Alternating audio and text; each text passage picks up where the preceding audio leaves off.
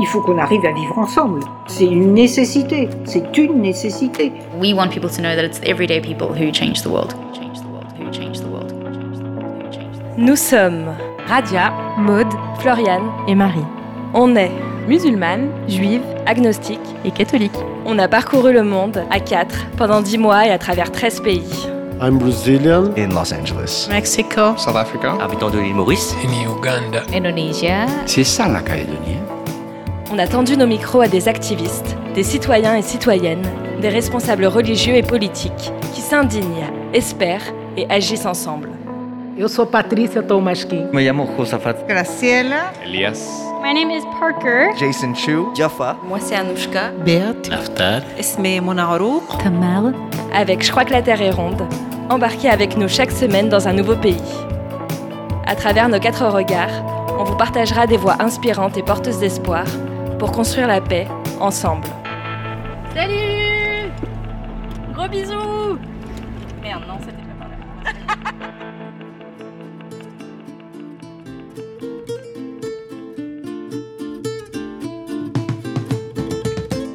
Salut Et comme on dit ici, Bon dia Moi c'est Floriane et pour commencer notre tour du monde, on vous emmène au Brésil.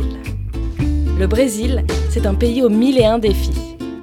Les sujets qui nous ont le plus intéressés sont les cultures et spiritualités autochtones, présentes avant la colonisation, mais aussi celles issues d'un métissage entre des spiritualités africaines et chrétiennes. Le Brésil est très majoritairement catholique, alors on est allé voir comment les minorités juives et musulmanes vivent dans ce pays. Et enfin, on s'est intéressé aux actions d'associations qui défendent le droit des personnes aux spiritualités afrodescendantes dans un Brésil où le racisme augmente sous l'ère Bolsonaro. Alors 3, 2, 1, c'est parti, embarquez avec nous dans cette première étape du Tour du Monde. Madame, Monsieur, bienvenue à Rio de Janeiro, aéroport Antonio Carlos Interface Tour, c'est parti. C'est parti. C'est parti, chaud, et c'est parti, On voulait d'abord en savoir plus sur l'histoire et la mémoire des communautés autochtones, et c'est ce qui nous a amené à notre première rencontre.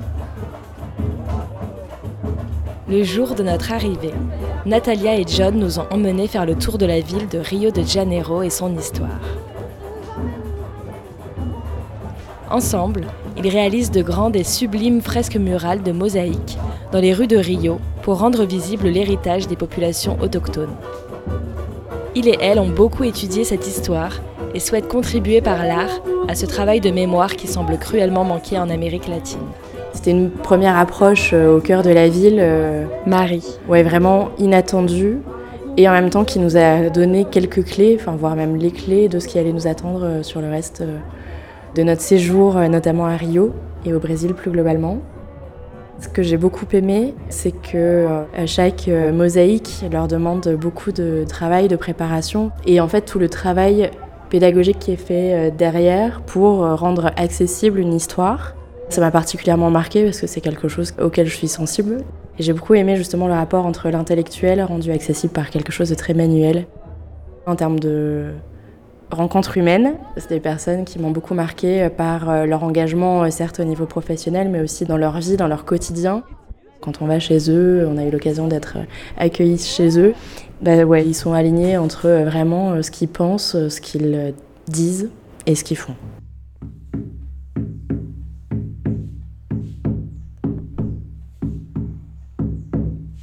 the sound of the heart. Nous avons été à la rencontre de Tayani et Lenis du centre Noah Kuming of Native Traditions. Ce centre a été créé par la leader chamane Atamis Barbara Barbosa du peuple amazonien Mora. Elle a créé ce centre pour qu'il soit un espace d'accueil et de confiance pour l'ensemble des personnes et communautés natives de tout le Brésil. Ces personnes sont de toute conviction et religion, et leur diversité est célébrée. Le centre soutient les personnes dans le besoin, met en place des actions de plaidoyer et de mobilisation pour l'accès aux droits des personnes autochtones. People cannot be in peace if they are hungry. People cannot be in peace if they don't have a place to live. Peace is not just the absence of war. There is much more than this. Le centre participe aux manifestations organisées par le mouvement interreligieux de Rio de Janeiro contre l'intolérance religieuse. We believe that we can be together. Il participe aussi à des concerts interreligieux et à toute autre action permettant plus de paix et de justice. Alors, euh, Tayani et Lénis, c'est euh, deux femmes euh, puissantes. Enfin, vraiment, c'est le mot. euh, Maude. T'arrives, tu sens une sorte de puissance, de présence euh, quand, quand t'arrives sur place. C'est une spiritualité que vraiment euh, je ne connaissais pas et je pense que la plupart de nous ne connaissaient pas. Ça avait l'air très lié à la terre, à la nature. Enfin, c'est ce que Tayani nous a expliqué. everywhere in people, in a look, in a touch, maybe in a song, and the trees everywhere. That is shamanism. It's a way to believe in life. Et aussi, c'est une spiritualité très matriarcale. Et donc, Tayani nous a vraiment dit, mais en fait, c'est les femmes qui ont le pouvoir, quoi. Et, et ça fait du bien de voir ça, ça fait du bien de voir euh, des femmes qui choisissent, euh, des femmes qui lead, puisque c'est elle qui est la directrice du centre. Ça m'a beaucoup touchée de voir ça. Women can be leaders and have faith and share knowledge and everything. Et un moment qui était assez beau, c'est euh, elles, elles ont chanté devant nous. Et ça, c'était vraiment euh, l'apogée d'une certaine euh, spiritualité euh, qui se ressentait dans le chant. C'était très beau et très émouvant.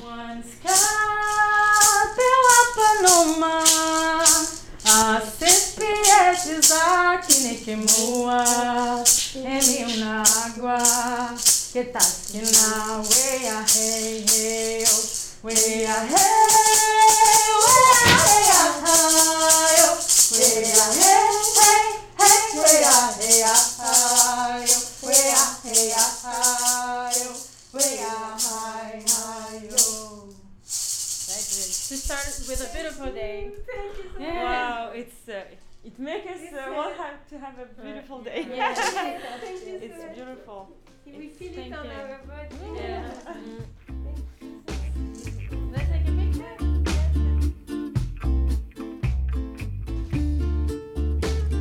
On nous a aussi beaucoup parlé de spiritualité afrodescendante, et grâce à nos premiers entretiens, on a pu rencontrer Mae Selina.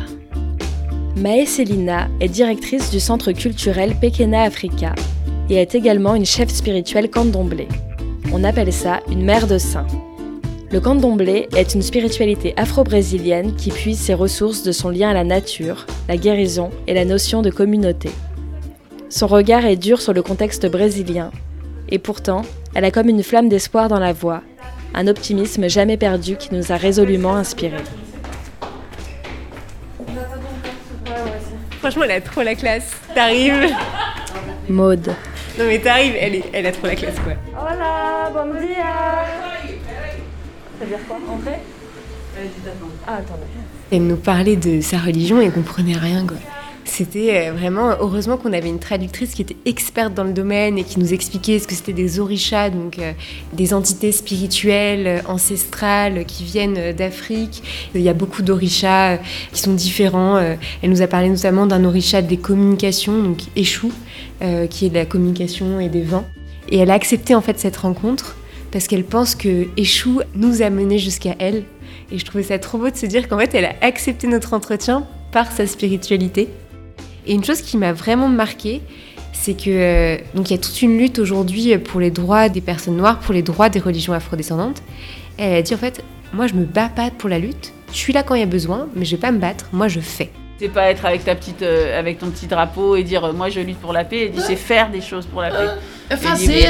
ouais. Fazer, ó, meu verbo é fazer. Mon verbe c'est faire. Moi, je fais, je suis là pour mes fidèles, je suis là euh, pour ma communauté, j'agis, j'écris des livres euh, sur les plantes, euh, j'écris des livres pour faire vivre cette culture, en fait.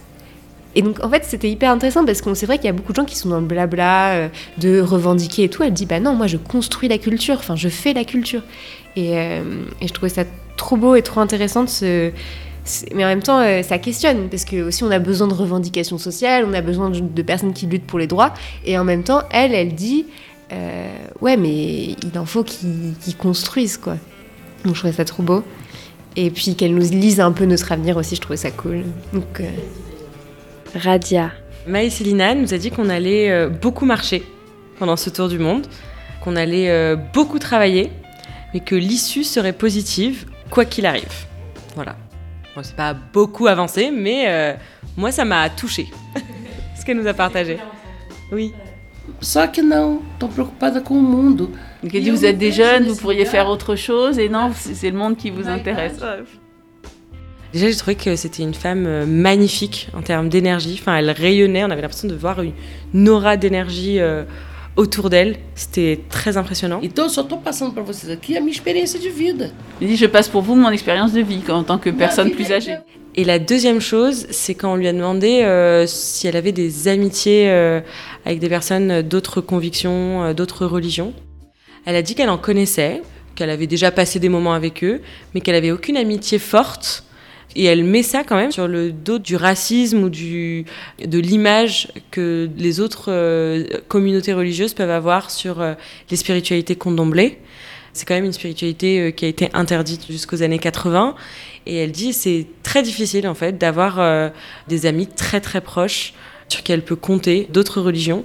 Et c'est vrai que ça m'a rendu un peu triste d'entendre ça. Et voilà.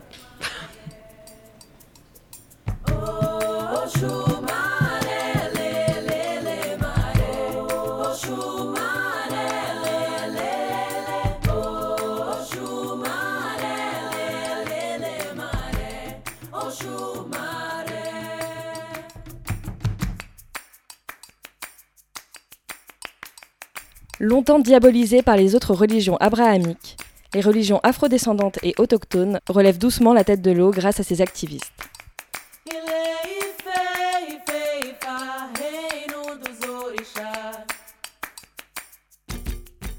Et justement, on voulait mieux comprendre comment ces autres religions abrahamiques, mais minoritaires, vivent dans le pays.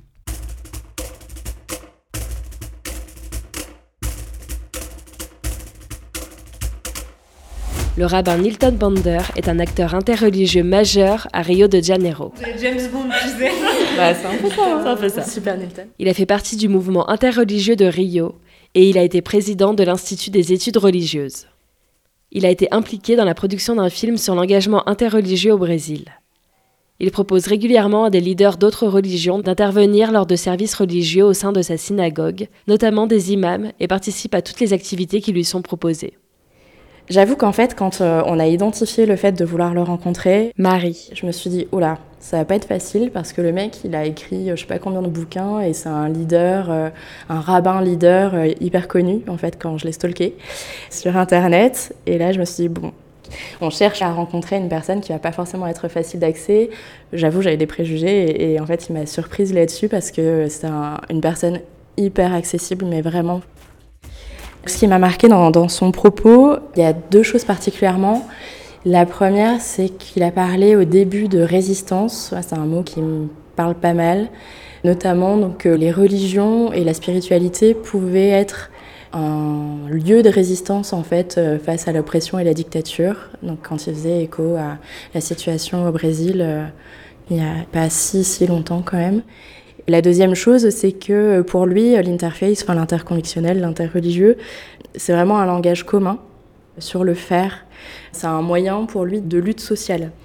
Il disait que le Brésil, euh, c'est pas un lieu de philosophie, mais c'est un lieu d'action, quoi. Où en fait, euh, ce qui rassemble les personnes, c'est vraiment euh, par le faire, par euh, la solidarité. Et que c'était vraiment là le, lieu commun, quoi. Le point commun entre toutes ces différences, c'est euh, justement sur les causes en fait auxquelles on doit faire face, parmi lesquelles effectivement la lutte pour les droits humains, euh, pour euh, la protection de l'environnement et l'accès de tous et toutes aux droits, quoi. Et enfin, le, le dernier point qui m'a marqué particulièrement, à un moment, il a parlé de l'histoire de Moïse et du buisson ardent. Il disait euh, justement la, première chose que Dieu a demandé à Moïse, euh, c'est euh, retire tes sandales. Et en fait, il nous a parlé de cette histoire par rapport au fait que dans la rencontre, il faut savoir se déchausser, retirer ses sandales pour pouvoir être plus disposé. Et en fait, quand on lui a demandé des conseils, justement les, petites astuces, pour pouvoir mieux vivre ensemble, il nous a dit mon conseil, enfin mes conseils 1, 2, 3, 4, 5, voire peut-être même 6, etc., c'était d'écouter. Well, for, uh, uh, my tip, number one, number two, number three, number four, number five, I'll tell you which is listen, listen, listen, listen, listen, listen. Et euh, ça, ça m'a beaucoup marqué. Je me suis dit que c'était une bonne leçon pour la suite du voyage. Maude. Non mais enfin, je, suis d'accord avec ce qu'il a dit sur l'écoute. Enfin, c'était très intéressant parce qu'il a dit en gros, si on se met dans une, salle, euh, les rabbins, les imams, euh, les religieux, on se tape dessus. Enfin, on n'est pas d'accord au départ. Enfin, et c'était marrant de se dire, bah attends, euh, t'es rabbin, t'es normalement t'es un peu, enfin t'es là pour la paix. Enfin, je sais pas. Non, lui le mec il dit non, c'est pas possible de parler d'abord. Faut agir d'abord. Faut être dans l'action et après on pourra parler. Même peut-être on pourra jamais parler et se mettre d'accord. Mais c'est agir ensemble pour une cause commune qui est important. Et je trouvais ça hyper intéressant de se dire en fait. euh, Peut-être qu'on est d'accord sur rien, qu'en fait, même peut-être on va pas s'aimer. Enfin, c'est pas le but. C'est juste aujourd'hui, la société a besoin de changement, la société a besoin que les gens se bougent le- les fesses, quoi.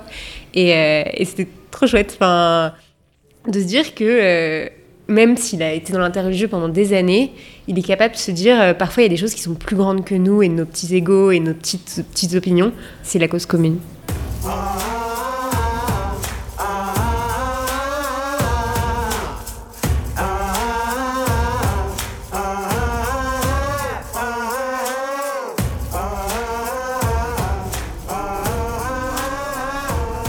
Après 10 jours à Rio de Janeiro, nous voilà partis en bus pour la ville de Sao Paulo, 500 km au sud. À Sao Paulo se trouve la première mosquée d'Amérique latine.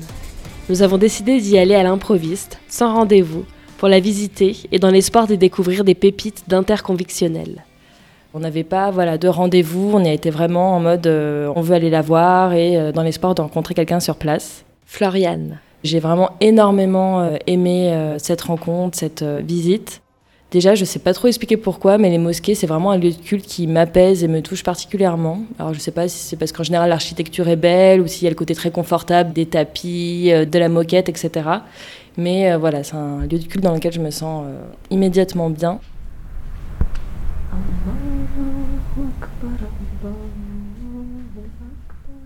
On a été super bien accueillis.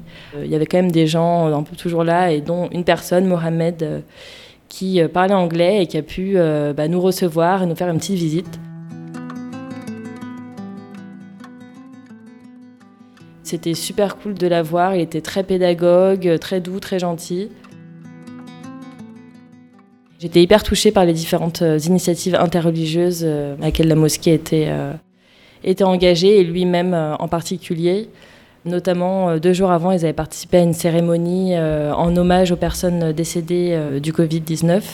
C'était une cérémonie mémorielle avec des leaders de toutes les religions et convictions donc, du Brésil, y compris spiritualité autochtone et Ubanda, candomblé. J'ai trouvé ça enfin, hyper euh, beau. Ça m'a touché la façon avec laquelle il traitait vraiment avec un même pied euh, d'égalité euh, toutes les autres diversités et altérités, quoi. pas que abrahamiques, mais aussi autochtones et afro-brésiliennes. J'ai adoré son histoire aussi quand il racontait que une église à Sao Paulo faisait des enregistrements de prêches et autres et cherchait des gens pour les traduire en plusieurs langues. Et du coup, lui, Mohamed, euh, donc euh, musulman fidèle de la mosquée euh, de Sao Paulo, euh, traduisait en arabe euh, les prêches euh, chrétiens euh, de la cathédrale euh, à côté. Donc euh, j'ai trouvé euh, l'anecdote euh, assez sympa.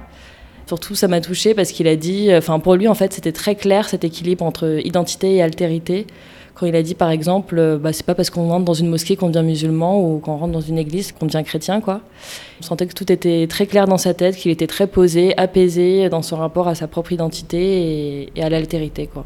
الحمد لله رب العالمين الرحمن الرحيم مالك يوم الدين إياك نعبد وإياك نستعين Marie. Et C'est vrai qu'il résumait bien les choses quand il disait que, euh, en gros, je ne peux pas te juger par rapport à ta conviction parce que euh, ce en quoi tu crois euh, ou pas, euh, c'est euh, juste entre toi et Dieu. Et en fait, euh, moi, je te considère en tant que personne. Et voilà quoi. Enfin, c'est comme ça que j'ai envie d'interagir. Radia. J'étais trop contente d'aller dans une mosquée, qui plus est la première mosquée d'Amérique latine, et qui réunit vraiment des personnes musulmanes euh, de Sao Paulo. Et quand on vient de Sao Paulo, en fait, on vient de partout dans le monde. si on a bien compris, c'est une ville euh, qui regroupe euh, plus d'une centaine de nationalités, ultra cosmopolite, une des plus grandes villes des Amériques, une des plus grandes villes du monde. Et donc, c'était hyper beau de voir la dimension musulmane de ce cosmopolitisme.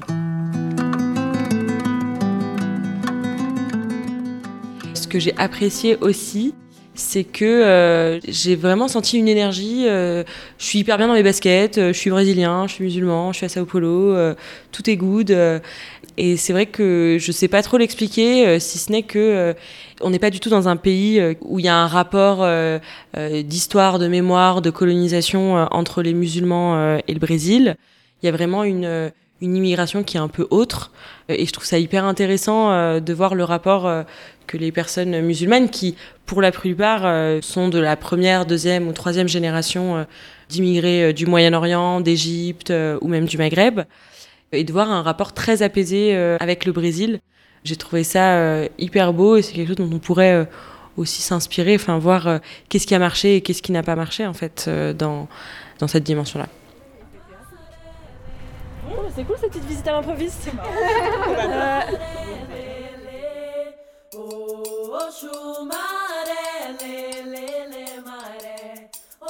Alors, comment on lutte ensemble pour les droits de toutes et tous? Comment on lutte contre le racisme?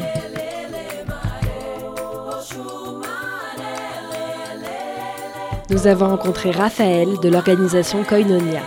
Travaillant la moitié du temps en présentiel depuis le Covid, il nous a consacré un entretien entre tous ces dossiers à gérer au bureau de l'organisation. Koinonia est une organisation œcuménique qui peut être qualifiée d'interconvictionnelle puisqu'elle réunit des personnes de toutes les convictions, religieuses, spirituelles et philosophiques, et surtout des personnes qui s'engagent pour la paix et la justice. L'organisation a plusieurs objectifs. L'accès aux droits et la lutte contre les discriminations à l'égard des personnes afrodescendantes, ainsi que la justice de genre et la défense des droits des personnes LGBTQIA+. Ce qui m'a marqué chez Raphaël au début, c'est son manque d'enthousiasme. Radia. J'avais l'impression qu'on dérangeait. On, on est arrivé au rendez-vous, j'avais envie de partir. Et J'avais vraiment l'impression qu'on n'était pas au bon endroit. Et en fait, euh, on est quand même resté deux heures euh, avec lui et il a pris le temps euh, de répondre à toutes nos questions. Et je trouvais qu'au fur et à mesure, euh, son langage euh, corporel et de la parole euh, s'est ouvert. Et j'ai compris que la fermeture que j'avais pu percevoir au début était aussi liée à la lourde responsabilité qu'il se mettait sur les épaules. Ça fait 15 ans, 20 ans parfois qu'on accompagne des communautés. Então é o que a gente chama de ética de C'est ce qu'on appelle une éthique de solidarité. Nós não somos uma Nous ne sommes pas ONG que presta um serviço une e vai embora. Qui, qui fait un service et qui se barre. Pour Raphaël, il faut occuper l'espace public pour déconstruire les préjugés et rendre visibles les luttes invisibles. Par exemple, lorsqu'un leader religieux a été menacé à Salvador de Bahia, Koinonia a invité Santereros, des lieux de culte candomblé, à mobiliser une défense contre cette menace. É muita ousadia, é uma instituição pequena que faz muito barulho. On est petit, mais on ose faire du bruit. Et j'ai presque trouvé euh, la définition qu'on avait à coexister un peu plate, où on dit euh, juif, chrétien, musulman, athée, agnostique, euh, sans trop creuser. Alors que lui, il dit euh, bah, on réunit des personnes euh, qui ont des convictions profondes, sociales, euh, politiques, euh, tirées de leur religion, mais aussi de leur spiritualité. Et on n'avait pas la même catégorisation, et je trouvais ça hyper intéressant euh, de comprendre euh, les bénévoles, les membres de Koinonia à travers euh, ce regard.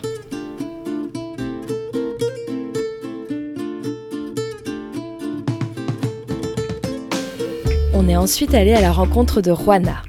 Juana est directrice exécutive de Conectas, une ONG brésilienne qui a trois programmes la résolution de conflits, la défense des droits sociaux et environnementaux et le renforcement des espaces démocratiques, notamment religieux.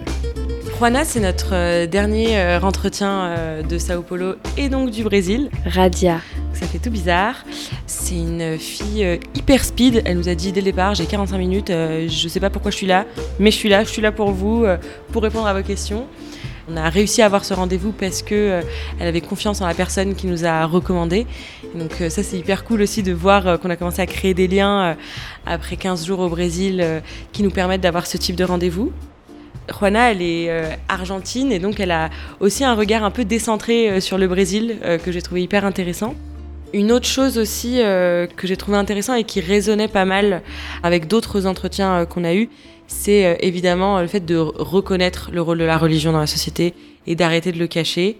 Elle-même, la religion c'est pas forcément son truc. euh, elle est, euh, il me semble, agnostique, euh, assez éloignée de la religion mais elle voit une importance capitale à ce qu'on reconnaisse le rôle de la religion dans la société. Et enfin, ce que j'ai trouvé hyper intéressant quand on lui a posé une dernière question sur la mémoire, le devoir de mémoire et le lien avec l'interreligieux et l'interconvictionnel. Au début, elle voyait pas trop. Elle disait, oh, je sais pas trop, ça me paraît éloigné. Et là, très spontanément, elle nous a dit, en fait, euh, il y a un lien hyper fort parce que euh, quand on parle de mémoire, on parle souvent de mémoire euh, de violence, de mort, de violence de masse, de génocide, euh, voilà, de choses compliquées. Et qu'en fait, la religion, c'est un peu les pros de la gestion des choses difficiles qui nous arrivent dans notre vie. Et que du coup, l'interreligieux pouvait nous permettre de réfléchir une manière collective de gérer quelque chose de difficile qui nous est arrivé en tant que société. Et donc, euh, en fait, elle a elle-même trouvé un lien très fort entre euh, l'interreligion interconvictionnelle et la mémoire. Et c'est aussi euh, un moment où, euh, quand il nous arrive quelque chose d'horrible, on est complètement vulnérable, complètement nu face euh, à l'autre, face à la société.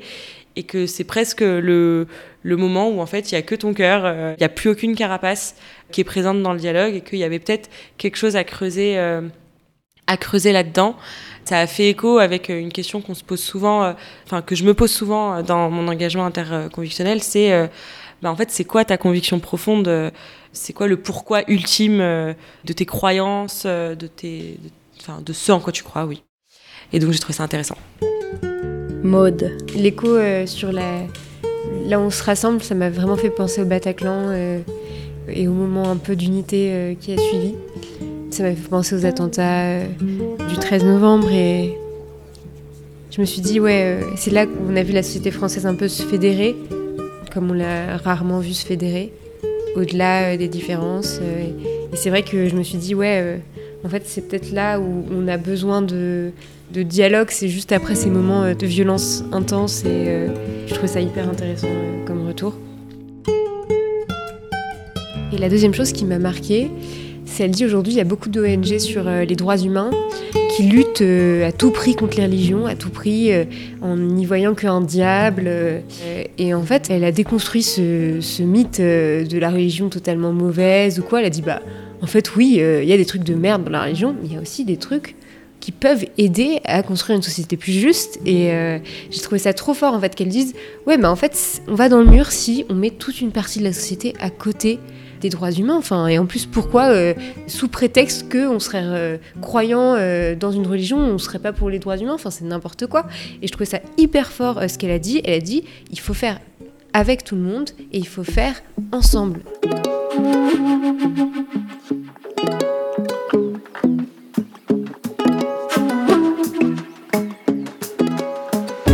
Faire ensemble. Cette conclusion de notre premier pays de tour du monde a résonné très fort avec notre engagement interconvictionnel en France. On retient tant de choses du Brésil. J'ai été euh, frappée par les paradoxes. Radia. Le Brésil est un pays catholique, mais le Brésil n'est pas du tout un pays catholique. Euh, le Brésil est un pays où tout le monde vit en paix, où chacun vit avec sa- peut vivre avec sa religion. Et c'est le pays où toutes les 24 heures, il y a une personne euh, qui subit des violences liées à l'intolérance religieuse. Le Brésil, c'est un pays où la religion est nulle part, c'est uniquement euh, culturel. Et en fait, au Brésil, la religion est partout. C'est un pays euh, bourré de paradoxes sur la question qu'on est venu étudier euh, en particulier et que j'ai trouvé, enfin voilà, qui m'a frappé dès notre arrivée au Brésil. Marie. J'avais l'impression de ressentir souvent des, des sentiments hyper opposés. Et parfois, ça pouvait paraître un peu bizarre. Et qu'en fait, le Brésil, ça me plaisait beaucoup parce que euh, j'ai l'impression qu'en fait, c'est un peu tout à la fois aussi.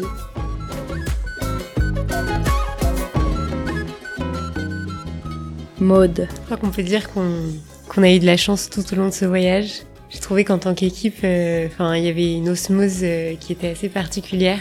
Je m'attendais pas à avoir une telle osmose dès le, dès le départ. J'espère que c'est de bonne augure. Je suis trop heureuse de se faire partie de ce collectif et de voir que chacune, on a tout- toutes nos différences. Enfin, vraiment, je pense que euh, on s'en rend compte chaque jour. euh, du sujet à rigolade. Et c'est c'est fou, quoi. Enfin, de se dire que, ouais, euh, là, on est parti pour 10 mois. Ça fait que deux semaines et j'ai l'impression qu'on a vécu 5 ans de vie, mais ça, c'est c'est vraiment quelque chose que je voulais partager. Notre étape au Brésil en chiffres, c'est aussi un concert interreligieux, une visite de musée d'art de Rio, deux messes catholiques, une visite de Terreiro avec André et un culte Umbanda avec Maë Flavia, un mariage franco-brésilien avec Vanessa et Eric, cinq lieux d'hébergement et de beaux échanges avec Isabelle et Ricardo, Marcia, John et Natalia, Brigitte, Sylvain et David. 11 heures d'avion et 7 heures de bus, 4 açaïs, 6 noix de coco, 20 maracuja, 10 mangues, de l'angou et un resto japonais typique de São Paulo. Ça vous a donné envie d'en savoir plus sur notre étape brésilienne? Rendez-vous sur notre blog sur www.interfacetour.fr et sur nos réseaux sociaux. À bientôt pour un nouvel épisode au Mexique. Et donc on a euh, Père Pedro. Non, c'est pas Pedro, comment il s'appelle? André. André, mode André. Quand tu sais pas, tu dis André.